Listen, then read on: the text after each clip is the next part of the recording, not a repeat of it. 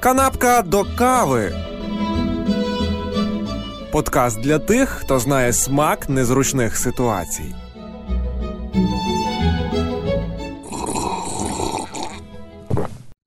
Привіт тобі, це Ольга Криса і моя канапка до кави. До Львова прийшла справжня осінь, тому радості моїй немає меж. Сподіваюсь, що ваші справи теж прекрасно.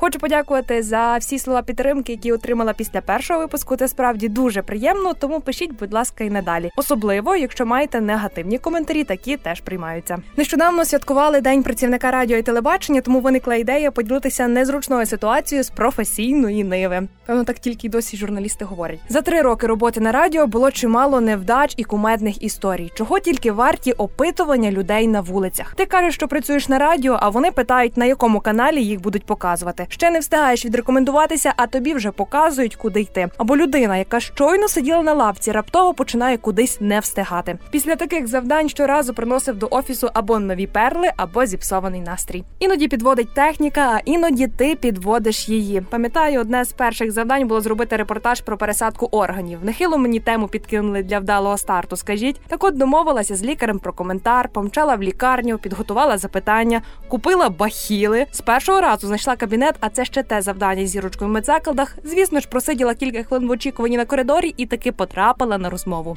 Все йшло просто чудесно, допоки не глянула на диктофон. Лікар одразу зрозумів, що щось трапилося, бо почав затинатися. Воно й не дивно, бо за 10 секунд обличчя, яке сиділо навпроти, засвітилося всіма кольорами веселки. А все тому, що диктофон був вімкнений, але не записував. Благо, що лікар був хорошою людиною. Він погодився ще раз все розповісти для запису. Правда, не втрачав можливості мене підколоти. Що кілька хвилин перепитував, чи все точно працює. Певно, трохи словтішався моєму червоному від сорому обличчю. Щойно спала на думку одна з особливостей роботи журналіста. Я знаю, де розташована восьма клінічна лікарня, де шукати управління соціального захисту Франківського району і навіть де рятувально-водолазна служба області дислокується.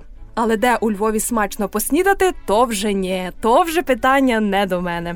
Незручність відчутна лише в контексті, тому маю вести вас у курс справи і розказати трохи про роботу журналіста. Одне із моїх завдань це комунікувати з прес-службами різних установ. Зазвичай відбувається це через телефонні розмови, тепер більше через соціальні мережі. Коли лише прийшла на радіо, завела собі телефонну книгу, куди переписала всі необхідні номери, аби завжди були під рукою. На початку такі дзвінки були стресовими. Треба було сформулювати запитання, представитись, розпитати деталі події і не забути вімкнути запис. Тут варто зазначити, що всі мої співрозмовники завжди були вічливі і професійні, тому згодом такі дзвінки перетворилися у буденність аж до одного випадку. Тут чорний екран і напис Всі імена в історії змінені, а співпадіння з реальними людьми випадкові. Одного разу звучить як початок щасливої казки, але ні, телефонувала, скажімо, до Степана, який працював в одній з таких прес-служб. Наш діалог виглядав приблизно так. Добрий день, мене звати Ольга Криса, журналістка з радіо «Голос». Скажіть, будь ласка, тут з'явилася інформація, що трапилася біда за такою то адресою. Чи можете це прокоментувати? Не можу. Гаразд, а хоча б підтвердити факт, не знаю. Можливо, можна до вас пізніше зателефонувати? Ні. Від розгубленості я проковтнула язика, тому просто подякувала і поклала слухавку. А потім думаю, та йой, в людини просто день поганий. Можливо, роботи багато, діти цілу ніч не давали спати, каву вранці на себе пролив, котик захворів. А може у Львові просто тоді цілий день дощ падав. Я тут зі своїми надокучливими прокоментуйте, розкажіть. Саме так пояснила цілковиту байдужість у голосі Степана та й забула про цю ситуацію аж до наступного дзвінка.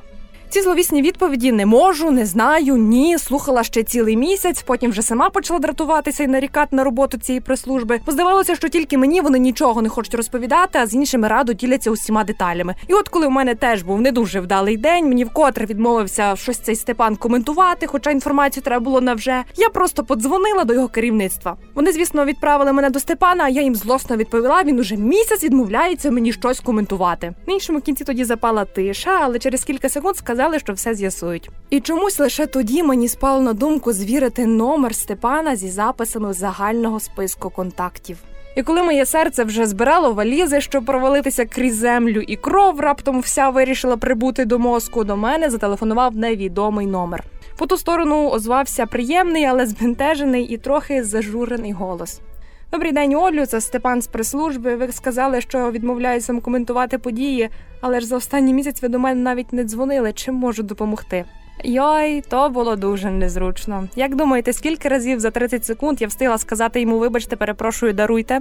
Як потім з'ясувалося, дивним чином цифра 3 в його номері в моїх записах перетворилася на 5. Тому я цілий місяць, цілий місяць дзвонила до якогось невідомого чоловіка, який відзивався на ім'я Степан, і жодного, жодного разу не припитав, чому це постійно телефоную до нього і прошу розказати про якусь біду. Після цього я написала ще велике повідомлення до керівництва прес-служби з вибаченнями і поясненнями. А потім ще довго вибачалася цю ситуацію перед самим Степаном. Згодом він звільнився звідти. А я від того часу по кілька разів перевіряю номери телефонів, коли комусь телефоную, і не ставлю запитання, поки людина не підтвердить, що це вона. Тому, якщо до вас дзвонять і просять щось коментувати, будь ласка, скажіть одразу, що ви не просто нічого не знаєте, ви взагалі не маєте з тим справи. А ще краще запитайте, якої біди вам надокучають. Але мені от досі цікаво, ким працював цей чоловік, до якого надзвонювало впродовж місяця. Щоразу у нього був невдоволений голос, звук був глухий, ніби він сидить в маленькому приміщенні або в машині, але зв'язок завжди був хороший і жодного шуму довкола. Якщо маєте варіанти, ким міг бути цей чоловік, пишіть у телеграм-канал Канапки до кави або ж мені у приватні повідомлення. Ось така історія, друзі. Я ж тут буду прощатися. Почуємось.